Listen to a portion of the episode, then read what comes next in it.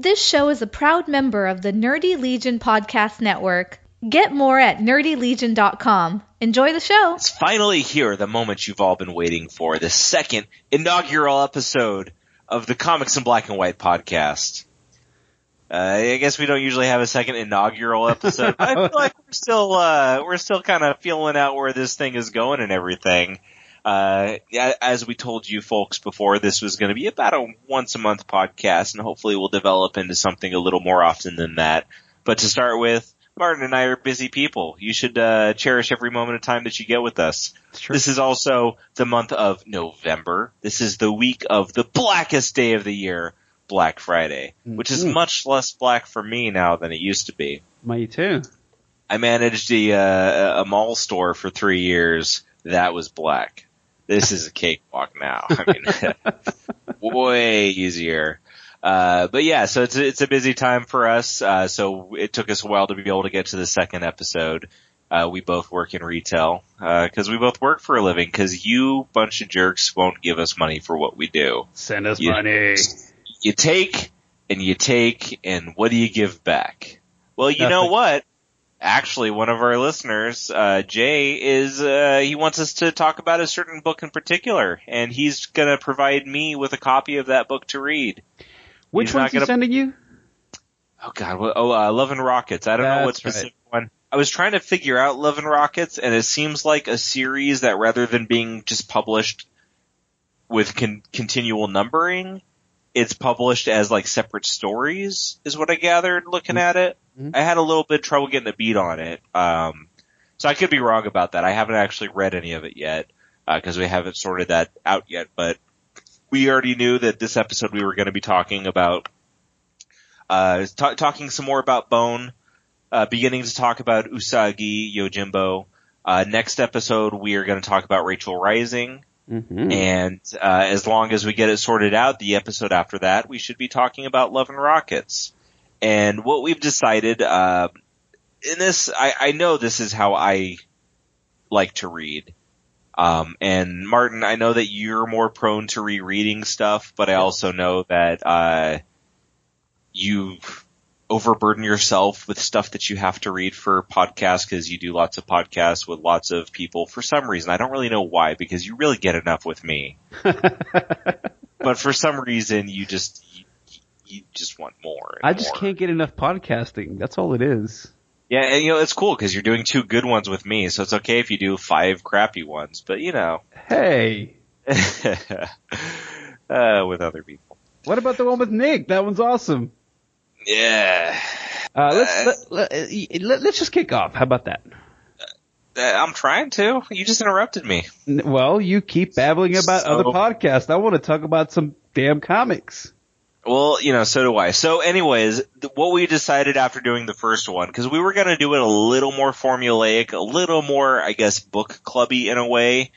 But you know what? There is a crap load of bone. There's a crap load of Usagi Yojimbo. I want to read all of it and I want to talk as we go, but I don't want to have to pace myself for a podcast and I don't want to end up talking about like 20 different things in a podcast because we keep on layering on. So we're going to have a focus of each episode that will probably be something new or something we ha- at least haven't focused on in a while. But as we go, we're going to kind of keep touch and talk about what we've been reading. So this episode, we are going to do our first introduction of Usagi Yojimbo. Mm-hmm. I have in front of me one of the two trade paperbacks that make the entire Fantagraphics collection. Now, how far, Martin, are you in reading the Fantagraphics segment of the Usagi saga? I'm done with all that. I'm into the Dark Horse stuff by now. Okay, cool. So you've gotten into Dark Horse now. Yeah, yeah. The last time we specifically talked about it, I think you were in the fourth trade or had finished the fourth trade of Fantagraphic. Correct. So for everybody who's uh, who's new to Usagi or just figuring it out, I know we've gotten a lot of people reading to Usagi just by talking about it Mm-hmm. on the Valiant Central podcast, talking about it in some of the the groups that we have that we talk to people on.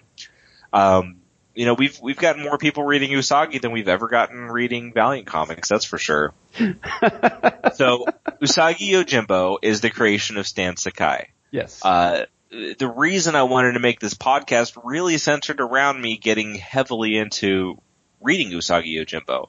I was reluctant to.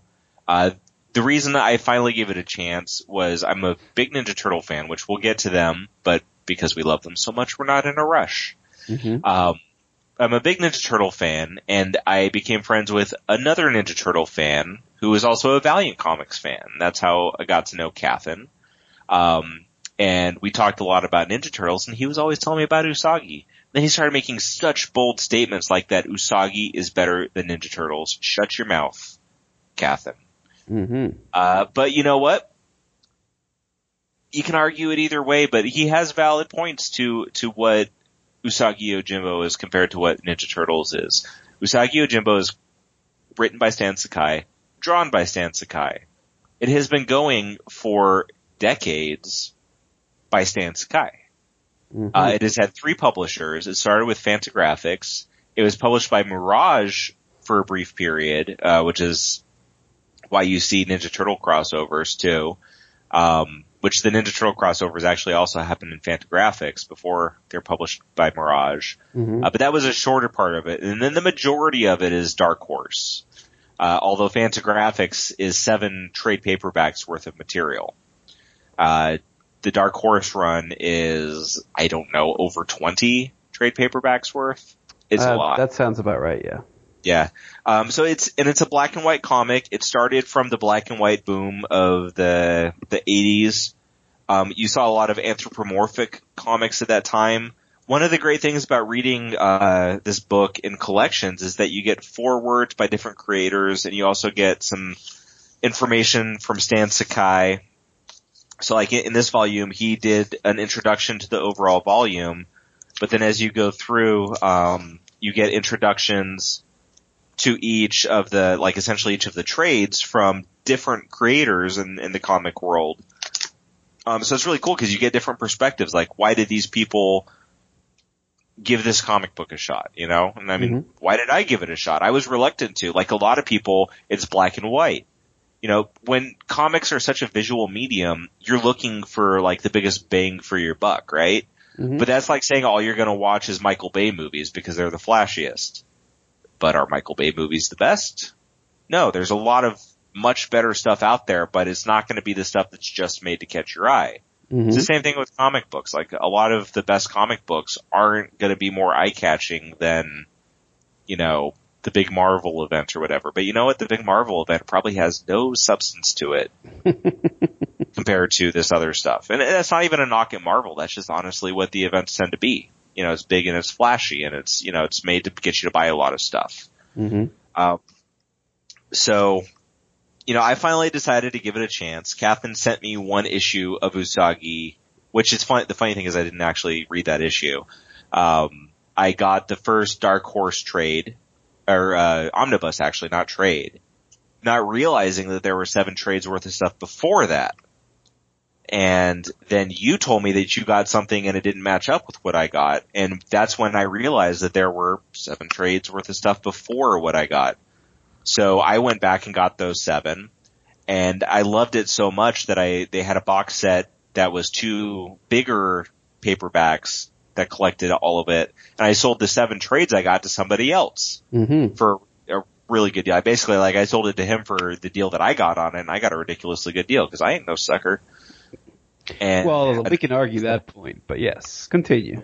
now when it comes to buying stuff, I am That's true. certainly, I, I like a deal and I find a deal. Fair enough. Um, but, uh, but yeah, so I, I went back because I didn't want to start from the middle. I wanted to start from the beginning. Uh, and I just, I just fell in love with it right away. Absolutely. Uh, just starting to read it and I'm, I'm glad I started from the beginning because I think if I started later and jumped back, I would have appreciated it. Mhm. But you definitely see in the difference between the, the beginning of the Fantagraphics and the beginning of the Dark Horse. It's had a lot of time for the character to develop. Uh, and there's still a lot of development to go after that, but that's, Well, I mean, between between Fantagraphics and Dark Horse is what uh, almost ten years. yeah. Yeah, Fantagraphics was 10 years of Usagi. Yeah. Um, yeah, so it, it's easy to be reluctant to get into something that seems like a cartoony or simple style. But when you get past those things, which is, that's the whole reason we're doing this podcast is to get people to look past things. And when you look past it and you start to read it, the things that used to be a detraction become some of the strong points of it. Mm-hmm. So Usagi Yojimbo is a book that you could call, you could call a kid's comic book, right? Like it's pretty darn clean. All ages. Yeah, all, all ages. That's a better description. And I think that that's where the differentiation lies. Some people look at it and they're like, well, that's for kids. There's a big difference between all ages and for kids. Cause if it's all ages, it can have mature themes. But if it's done in a way that it's not graphic, it's gonna go over a kid's head. And there are some things in Usagi that are incredibly violent, Mm-hmm. but they're not graphic. And it really goes to show that like you don't need to be graphic. A lot Well, of things I mean, you, you, you got to think about the era that it takes place in, right? Like, Yeah. if if you know anything about Japanese history, it was a very tumultuous era, and yeah, it's it's it's fiction. There, there, there's no samurai rabbits in feudal Japan, But it's Um, actually based on history though. but yeah, exactly. It's based on a historical figure. Yeah, Stan Sakai was inspired by like Akira Kurosawa films. Mhm. Uh, because of reading this, I, I loved it so much that I actually got some Kurosawa films. I watched one on Netflix, um, Kagemusha, but then I really wanted to watch Seven Samurai. Mm-hmm. And watching Seven Samurai, there are some stories in Usagi that are stories that were taken from Seven Samurai. They're not, it's not like just, okay, we're doing the film Seven Samurai in a comic book, but it's taking these little like kind of snapshots of characters and then kind of redoing them in the, the, the comic book. And it like, it's really impressive. We should do a podcast on that movie. Yeah, I, that might not be a bad follow up once we get deep enough into Usagi to Yeah. let's watch this and talk about it. Yep. Um, but uh, it, it's so Usagi Yojimbo um, is it's Miyamo, Miyamoto Usagi is the the rabbit's name, right? Yes. Um, and I believe it says right at the beginning here. I took notes on it, but my phone's gonna die, and my notes are in my phone. But he is based uh, on Miyamoto Musashi, a Yes. 17th century samurai. And when Stan Sakai started doing this, he was actually to be starting another book essentially, or another comic strip that was uh, focused on like humans. Uh, and he started this and fell in love with it. And that other book fell by the wayside, whereas this was supposed to be kind of a little, a little snippet. hmm Um, so- but so this is based on a real person. Usagi is based on a real person. But reading this, you just you learn so much about honor and uh, and character, and you know making the choices that don't benefit you, but they're the right choices. Uh, there's a lot of morals to be had here, but there's a lot of exciting stuff. There's a lot of crazy stories.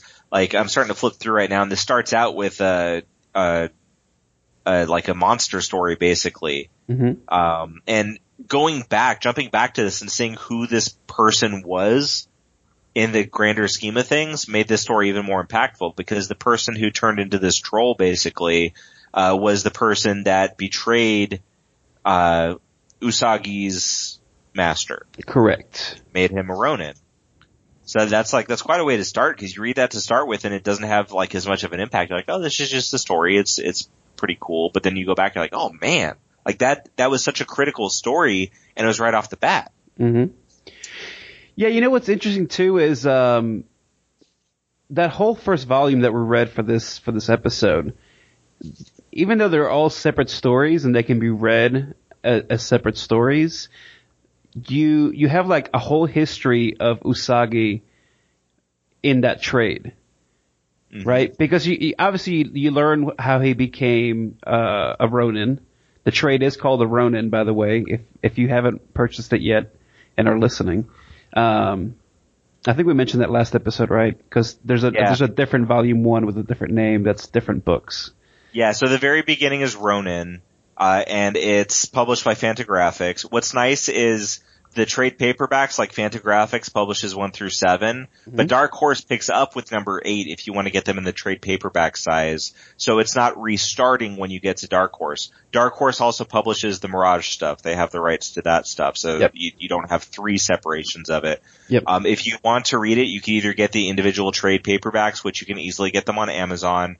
I know that um, that one of our listeners, um, uh, Michael Sparkman got it on eight books uh, for like five bucks shipped or something like that. So I mean, you can Mm, get it pretty cheap. You can also get a collection of all seven trades or the whole run of Fantagraphics. I believe the cover price of the collection, I think is $75, but I got it for like 40 something, which for the volume it is, it's like, it's bang for your buck too. Yeah. So it depends on if, if you're committed enough to just dive in that deep, you know, you can go on Amazon or go on InStockTrades and get it for 40-ish bucks, or just do it bit by bit if you're not sure. Uh, I did it bit by bit and then loved it so much that I wanted the, the nicer collection, so I went for that. Yeah, I kind of. Well, I purchased the individual trades. Um, I got a bunch from you. Um, I don't remember what we did. Did we trade something? What did we do? Um, you, you no, I just bought them. yeah, I found a really good deal, but I actually gave you like half of them for your birthday. Oh, that's right. That's right. I just right. said pay me back for half of it, and the rest is your birthday present for me. Yeah, that's right. That's right. So, um, but yeah, so I got. Uh, let me see. They're right there. Two, four, I think ten or eleven trades from you.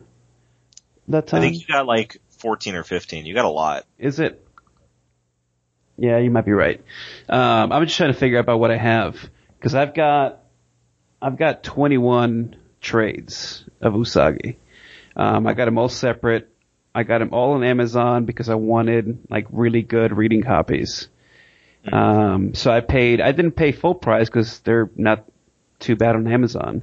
Um, but they still weren't cheap. I think they were like 12 bucks a piece.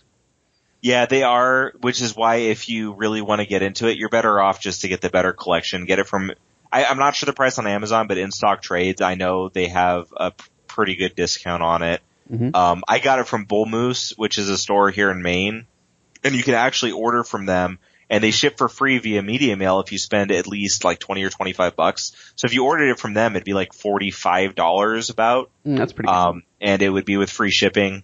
Um, they aren't necessarily the best at packaging it, but you know, it's, um, if you just send them a message and ask them to make sure that they, you know, package it a little bit better. But this is actually dense enough that it'd probably survive okay anyways. Yep. But I did I did kind of the same thing you did though. Um I think we talked about the first episode. The first time I ever saw Usagi was in uh in the Turtles cartoon.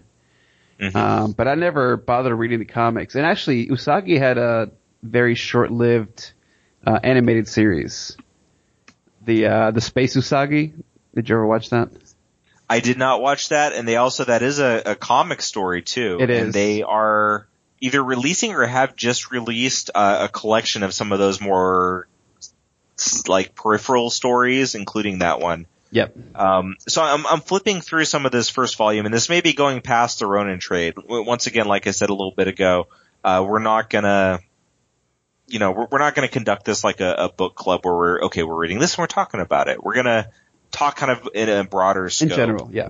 Um, so as I'm flipping through, you see kind of the pattern of Usagi stories where you get some more lighthearted stories like, you know, he meets Gen, who's a bounty hunter, and they'll end up doing something together. You know, Gen, Usagi- Gen's my favorite by the way. Yeah, he's great. Gen's Um, hilarious. Usagi's sticking to his principles. Gen's a bounty hunter who's after the money. Uh, they basically screw each other over back and forth. Yes. Um, basically like essentially pranking each other. Um, and it's just, it's, it's hilarious. So they're, you know, kind of action packed stories, but they're more on the humorous side typically. But there are times throughout this where we see Gen really step up to being honorable. Cause when it comes down to it, Gen is more honorable than not.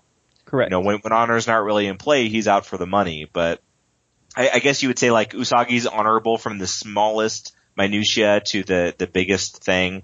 Well, the, dif- Gen- the difference is that Usagi is a samurai, so his entire life is based on a moral code that he has to follow, right? So even though he has no master now, he he still grew up with that honor code. Whereas, and whereas Gen, Gen- doesn't have that. Gen's just a good guy. Gen Gen's a samurai also, but he's a bounty hunter. He's not a ronin. Right. Uh, so he basically, you know, you see in this world where there are a lot of former samurais who don't have a master anymore, and there aren't that many that are like Usagi that dedicate their lives to wandering and learning and like still practicing the you know the essentials of being a samurai. Mhm. A lot of samurais, you know, they they didn't really have that deep of a character to them, so they're out for themselves once they Mhm. don't have a master to serve. So a lot of them are dirtbags basically. Right. Um, and you know, Usagi is honorable from the top to the bottom. And you see a lot of other ones in this that are honorable, or you see ones that have, you know, they're the level of skill and the level of character of Usagi, but they've really gone down a darker path than what Usagi's gone down. hmm Um, as I'm flipping through, I'm in, uh, let me see if I can find his name real quick. But it's the scene where he kills the, uh, like the warthog that was basically ranked above him, um, with his, uh, with the lord that he served. Right. I didn't find his name right off the bat. I, I I'll see if I come across it. Uh, but it's it. This story starts off. It is uh, Samurai Part One, which I believe is the beginning of the second trade. hmm Uh, and it starts off with them having a duel, and they're standing looking at each other, and then it shows one of them back and forth. They're not saying anything. They draw their swords. Then it shows, you know, hiya, and it shows the movement, and then it shows them back to each other. One panel, two panel, three panels, all the same. They're still in their post-strike stance. There's an example of how repeating panels is to a strong effect and not just as a waste. Yeah. Um, and then the fourth panel, the warthog drops down dead. Right. And that's because they had a duel. They took one strike at each other and Usagi won the duel and killed him. Uh, and then he runs into Gen and then he starts telling the story of that because he's still honoring this person that he just killed.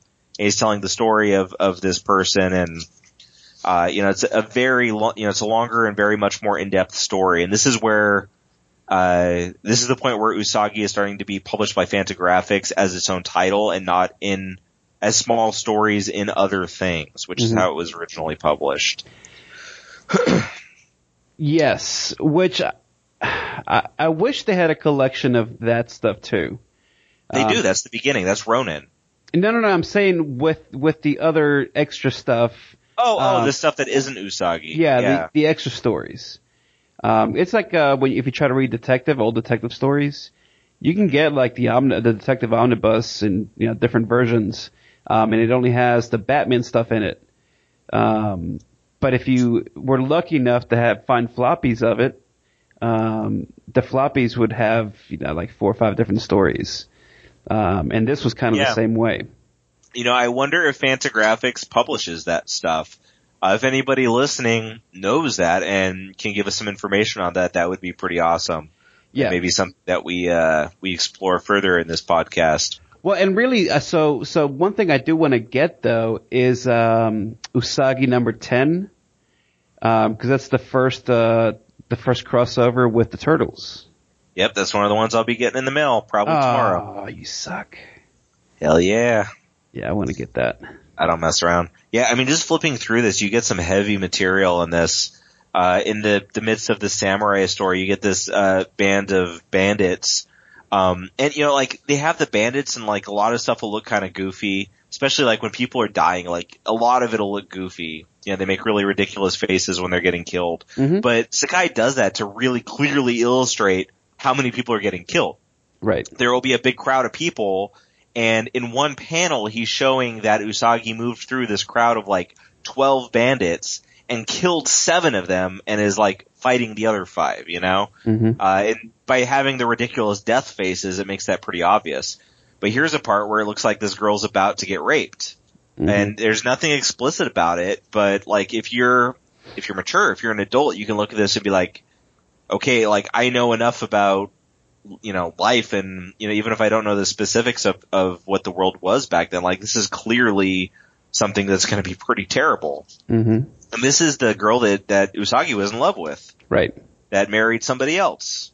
And way later, um, I hope you've read this. I hope I'm not spoiling it, but uh, it turns out that she had Usagi's child and Correct. raised the child as this other guy's child. Um, which that and that goes to to illustrate how emotionally heavy some of this stuff is. Usagi eventually finds this out, but she basically says, you know, he's not your son. He's I, I don't remember the other character's name, unfortunately, off the top of my head. I'm not usually very good with names. Um, but uh, you know, she says it's it's his son. He's raised him, and this would just be confusing to the the, the kid if you stepped forward as his real father. You know. Well, and and so the the main conflict is that Usagi and the guy that she ends up marrying were like best friends as little kids. They were. But they, they had- grew up together, but I Yeah. wouldn't say they were best friends. They Well, were, I like, think I think when, when they were when they were young, they were best friends, and as they got older, they became more competitive. Because I think I was trying to think if they served the same uh, master. God, what what what are they called? The shoguns. Um, if it was the same shogun or not. They were supposed Um, to go train together, and Usagi ended up going and training with a hermit, whereas this Right. other guy went to the school, and then Usagi basically um, showed up this whole school. Right, right, right. But he didn't. The other guy end up going like more into politics than anything else, whereas Usagi He- was a warrior. It wasn't exactly he went into politics. He stayed in, in the home village. He he went back ashamed, but Usagi's father was the the magistrate of the village and was killed, and And that's why was he the- took over. Yeah. yeah, his friend took over, um, and took all the responsibility of everything. So as much as like he's kind of a jerk, he stayed at home and took all the responsibility while Usagi went off and, you know, and it really makes you think about like what's the most honorable thing, like staying home and serving your family or serving a lord. And they made different choices. They're both honorable people, but you see the burden that it bears on each of them in different ways. hmm but yeah, so but he was still a jerk though. Oh yeah, he he was a jerk. But I mean, if you look at it from his point of view, I mean, he has a reason to be a jerk to Usagi because you know he's not stupid enough to not know that his wife loved Usagi. And Oh that, sure. You know that was a legitimate love, so you know something is still there. And it wouldn't, you know, it wouldn't be a surprise if he had a, an inkling that his son isn't really his too. Right. And that's why it's so important that, you know, Usagi doesn't take any role as the boy's father. And, you know, that they, they can't even recognize that because not only would it be confusing for the child, but it would destroy the, you know, it would destroy this man too who doesn't deserve to be destroyed. hmm Ah, but yeah, so going through this, I mean, we don't need to talk in depth about everything right now. We'll talk about Usagi more later. Um, there are just so many good stories. There's, um, kind of mystical stories, uh, monsters, you know, people transforming. Um, there's stories about Usagi defending a lizard. uh, I mean, just like the, you know, stories that really show the level of honor that he has. There's heartbreaking stories. There's a story about um, a mother whose son becomes the magistrate of a town and is completely corrupt and is destroying the town that the father had made great, but the father has died, hmm has passed on. The son is is ruining the town and is turned into a horrible person, and the mother kills him. Right. And so she's distraught, and Usagi can't give her comfort because what she did was still dishonorable. And it's just it's a terribly heartrending story. Uh, you get the blind swords pig in here, uh, who's a very interesting character, just like a kind of a, an old miser master who wants to kill everybody because nobody will allow him to have peace. And uh, great story, great character. Um, you get uh, a character that is possessed by something that says that he's uh, the tool of the gods, and his final task is killing Usagi, so that way he can go and be with the gods. Um, but he's just a dark, dark, terrible character hmm with a, a black soul. Um, so many. I mean, this is only even the first half of the Fantagraphic stuff that I'm flipping through, and there's just so many great stories. You learn to love characters like there's these two, uh, two kind of goofy, um, uh, oh gosh, what do they call them? I had the word and I just lost it. The, the two, the, the husband and wife that are always carrying the, the bundles of wood. Oh yeah, yeah, yeah. And, uh, you know, it's like that's what they're doing to get by is collecting sticks of wood and selling it to people. Uh, but they're just, they're such kind of goofy characters in a way, but they're also really simple and honest and, you know, they're kind of the, the barometer. They're the, the normality in the middle of everything at times. Um, but yeah, I mean, looking through this, uh, you know, there, there's always going to be people who are reluctant to give anything a chance that looks cartoonish like this. And for some people, it's just not their taste, and that's fine. Mhm. But this is definitely not a kid's book. I mean, there are points in this book where he decapitates people, and although it's not shown gorily, it's shown. And some such simple, subtle things portray such violence. Like one of the things I've seen a couple of points in this is where uh, a samurai will kill, um, and th- like the one that is presently on my mind, and I think it actually may be into the Dark Horse stuff, is um, and I don't know, I don't remember her name. I'll have to look it up. But it's the female samurai who dishonorably ran away from her family for the man she loved, who was just a piece of trash, basically. Yep. Um, but then he was, uh, she learned sword skills to make money performing, and then he was killed by, um, he, he was a, a gambling addict basically, and that's what was destroying their life. Um, and he was killed by, um, like a gambling boss, and she vowed vengeance on him, and so she became this very skillful samurai who is, you know, who's out for blood. But she kills somebody and then whips her sword, and you see the splat of blood. It's such a simple thing. It's not gory. Like a kid's not going to get what that means. But that is, it's, it re- like when you know what it is, it's so graphic. Mm-hmm. You know, she just killed him. She has so much blood on her sword that she whips it off and it just goes pff, splatting across the ground. You know, you don't need heavy gore to show what kind of violence is happening. so that is I, I want to go back to a point you made because we we do have at least one friend who refuses to read this book because of the cartoony thing, Mhm. um, and I, I think that's really unfair to the book because I guarantee you, if this person read just one volume of it, they'd be hooked. You know, like I, I when I when I got that first when I got this one, the Ronin, um, I read it in one sitting. Um, granted, I was working a very long shift that day, and so I had a little bit of downtime. Um, I was actually working overnight that night, but uh, so I read it all in one sitting. But I actually I ended up rereading it, uh, I think a week or two after, um, just to see if I had missed something. Um, but you know what's what's really good about the storytelling in, in Usagi is it reads a lot like um, I don't want to say literature because that's it's not quite that, um, but it reads a lot like old fairy tales, um, where you have like there's a character with a mission, and then so you have like the journey, the resolution, and then there's some kind of um, like lesson that you t- learn at the end, um, but it's told kind of in a funny way. And every every single story in in this first trade reads a lot like that.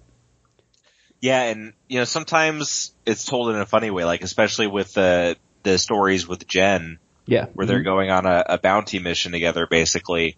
But there are stories that end absolutely heartbreaking. With like, there's there's no lightheartedness, no joy at the end of it. They're just heartbreaking stories. Uh, later on, when we get into the Dark Horse stuff, I believe, or maybe it's it's later on in the Fantagraphics. Next time we we talk about this, um, I'll kind of brush up on the second half of the Fantagraphic stuff and point out some highlights. But there are some just terribly heartrending stories, Mm-hmm. and it it really goes to show that I mean it's still you know imparting a lesson, and that's what these stories are. You know, if, if you look at what Stan Sakai says about them, is they're they're the stories and the and the morals and stuff like that that that are in Japanese culture and and are part of Japanese history. Yep. Um, and you know, like the the story that I said with the mother that killed her son. You know, her son had become corrupt. He was terrible and needed to be killed, but there's still, you know, there there wasn't honor in that, and like something should have been done sooner. So she did what she felt needed to be done, but she also was was left miserable because of that. There, there was no excusing her actions either at that point. It is a very very sad, harsh ending, but it makes you you know really think about those kind of things, and you know if somebody goes so awry that you have you know that you, like ending their life is the the best course of action at that point. Like there's the, the problem was a lot earlier down the road, you know. Right, right, right.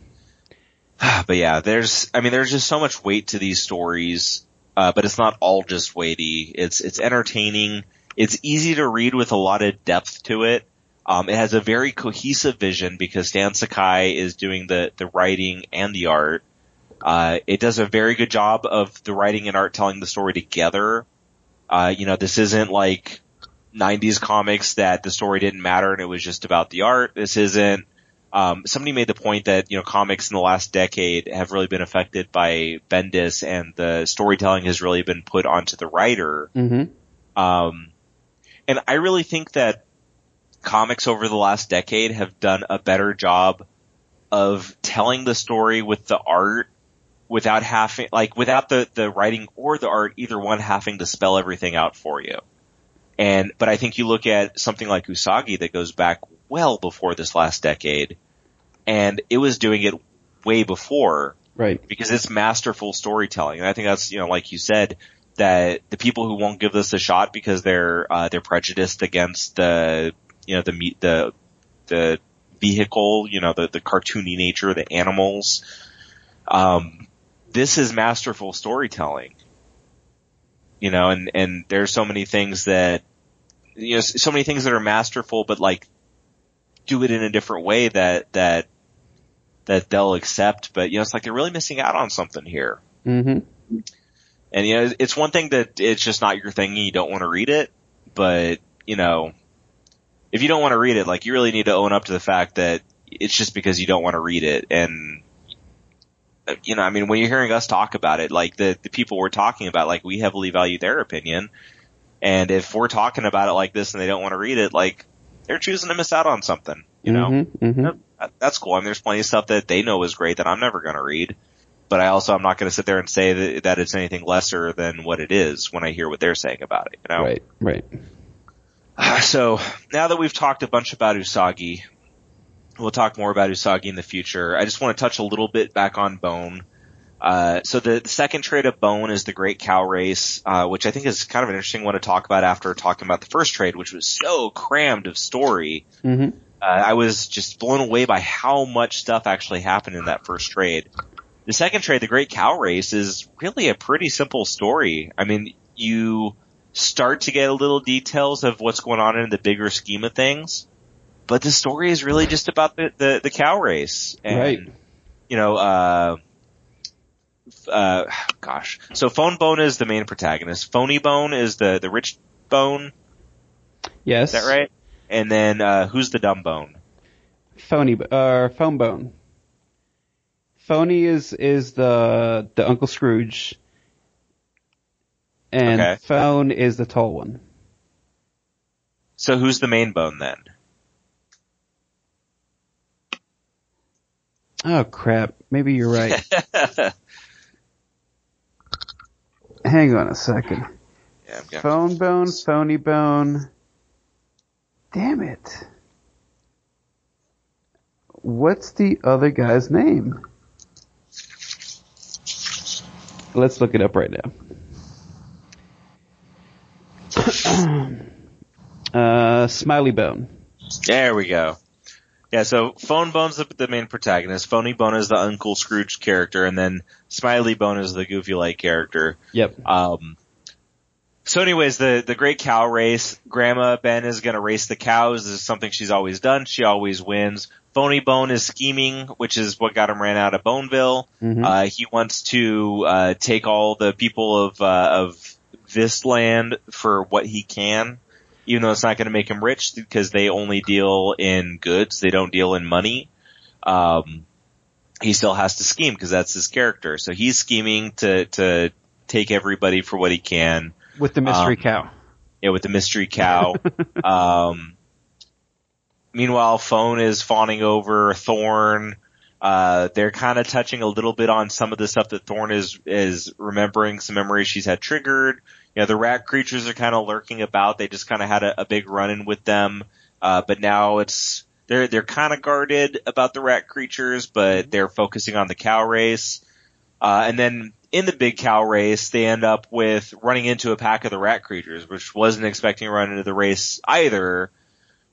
But by the end of the book, it, ba- it basically makes it clear to them that the presence of the rat creatures is much greater than it should be if they're keeping the peace that's supposed to be made. So you start to see that there's some kind of structure to they had a run in with these creatures before. They're supposed to keep their distance. They're going where they're not supposed to. Mhm. Um, so you see kind of the, the buildings of a, a big conflict or war between, you know, the, the people of this land and these rat creatures that aren't supposed to be around. hmm Uh, so it's, it's, it's very interesting, but I mean, the story is basically just the story of the cow race with these other details just kind of a little lightly scattered in there, right? Yeah, yeah. And I'm actually curious to know, like, how how far have you gotten? You just got to volume two? That's all I've read so far. I've read the whole thing before, but it's been, gosh, probably close to a decade since I read it the first time. Okay. Uh, so it, it, this is like as I go through, it's kind of nice because I do remember it as I go, but it's also like I do kind of still have that element of surprise. Yeah. But yeah, I, I haven't read past the second uh, trade in the the omnibus. Okay. Yeah, I'm just curious because I know that some people have issues with this book um, down the line. Um, like the first volume, I think everyone agrees is is just really really good. Uh, but once you start getting into the cow race and then on, I know a lot of people ended up being a little disillusioned by Bone um, because it is just more a, a typical common sense story um, than anything else. Mm-hmm. Um, Yeah, and I, I could definitely see it getting decompressed. Like it seems like the first trade was this like you know it's kind of like you see a lot in comics where somebody pitches a story and then they go in and they have a really concise vision for what they want, hmm but then they do they do such a good job that they get to keep doing it. But they've ran out of that vision and now they have to tell for longevity, not to just to tell a really great story. Mhm. So you start to see a decompression and stuff, you know, elements have to kind of be left to give stuff to keep on building upon. So you have to kind of keep leaving loose threads to keep on weaving the story bigger and bigger. So, you know, in, in the second trade, I, it's been so long since I've read on. I mean, the first time I read it, I just plugged through the whole thing. And a lot of times when you read through something really quickly, you don't see a lot of those flaws. hmm But sometimes, usually rereading it, or if you are reading it as it comes out when something is new, both of those things will kind of explode, expose those flaws. Right. Um, but yeah, I mean, that just to go from how compact and how really crammed in that first story was, the the first trade, to the Mhm. cow race, that is, it's it's a story of a cow race. Yeah. I mean, it's, if you look at just the the basic structure of the story, it's a very simple story, and they're just kind of starting to give inklings of stuff. It kind of seems like okay, this was the big pitch for the that first story. And then he gets to the end and he gets to keep doing it. So, okay, well, where am I going to go from now? Now I'm going to tell the story of this cow race that they were heading towards. I'm going to stretch that out and I'm going to start to like lay these different threads out so I can weave a bigger story now. hmm So we'll see what comes next with the next trade. I don't think we really need to talk uh, any more about it right now. Nope. Hopefully, people have been reading on with us some with that. Um, so anybody who wants to follow along with the different things that we're reading, um, Bone, you could buy that one big omnibus. We're going to read through the whole thing and just kind of casually talk about the rest of it until we get to things that maybe really jump out at us or until we get to the point where we both finish rereading it and we want to do kind of a wrap up on it. hmm Usagi, there is a ton of Usagi left. So we're going to continue talking about Usagi as we read it.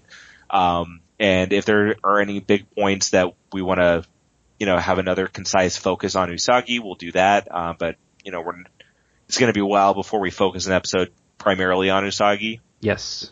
Uh, so both of those things, if you want to, if, if you've checked them out, uh, you know, keep going on it if you like it. Um, if you haven't checked it out, uh, you know, check it out if you're interested. If you're curious, ask us questions about it. Uh, you could, you know, find me on Twitter at who's Paul, find, uh, Martin on Twitter at geekfine. You can email us at hello at nerdylegion.com. Um, any questions you have, we'll, we'll bring them up on ongoing episodes and it may get us into a deeper conversation on elements of these things or get, get us into a better explanation. So if, if you think you might be interested, but there's something that we didn't hit, you know, send us a, a, que- a question so we can talk about it. Um, and, you know, that may help us better develop the formula of the show and it may help other people get interested in something that may just be tickling your interest there. Uh, the next episode we're going to focus on Rachel Rising. Uh, I've been plugging through it. We're, we're at least both going to read the first trade of it. Yep. I intend to have the whole thing read so you can get through as far as, as you end up getting through, but we'll at least kind of kick off Rachel Rising. Um, and aside from the things that we really love, we may not always completely go through entire runs of things. A lot of these runs are very long. Uh, but so far, Usagi, Bone, we're definitely going to go through all those. And it probably won't be too far down the road. We'll start to get into the original Ninja Turtle stuff. And that's something that we'll eventually plug through all of that stuff. Yep. Uh, but any other suggestions people have? I know we have other stuff that we want to hit on, uh, but don't be afraid to give us suggestions of things. Um, and don't worry about if it seems to perfectly fit into the theme of what we're doing. You know, we're comics in black and white, but you can talk about, you know, you could throw out newer black and white comics that you think we should read. You could throw out comics that had their roots in that that turned into color comics. It's not about those specific details necessarily. It's more about the the theme of things. Um, you know, kind of the the, the the more original ideas, the more concise visions, you know, different things like that. So just throw out anything that interests you. Uh, we've had somebody recommend doing The Walking Dead, which I don't really care for The Walking Dead. I've read a couple of trades of it, and I really don't mind doing it for the show either, because I don't mind digging into it a little bit more and giving it a, another shot, at least for the first trade. Uh, yeah, so don't don't be afraid to throw out any ideas to us. Um, after we do Rachel Rising, we're gonna do Love and Rockets because somebody wants us to do Love and Rockets. And that's not something I naturally would have gotten to anytime soon. So throw out what you'd like us to do. Give us questions. Give us feedback. Talk to us on Twitter. Talk to us on wherever the heck else you talk to us.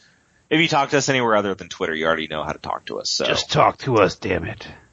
uh, but until uh, until next time, uh, read up on Bone, read up on Usagi, start reading Rachel Rising. Uh, Terry Moore is very interesting. He just had a new series start that has one issue out called Motor Girl. I saw that. I didn't read the issue, but I flipped through it and, uh, it, I don't know, there's just something about Terry Moore that, you know, once again, it's a black and white comic and it's, you know, not the fanciest or flashiest art or whatever, but there's just something about the way that he does stuff that makes it easy to get drawn into it. Mm-hmm. And Motor Girl seems kind of like a, a more odd, outlandish story. And uh, I was tempted to pick up the first issue, but I think that I'll I'll just wait and get it uh, get it in trade when it gets to that point because I, I would really prefer to read it as a you know bigger chunk of story and not month to month. Right.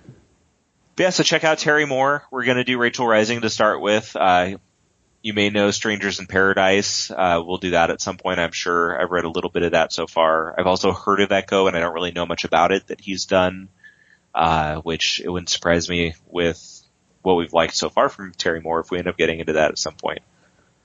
But yeah, so until next time, read up on that stuff. Enjoy the Thanksgiving holiday. Uh, by the time the next episode comes out, you may have already enjoyed the Christmas holiday.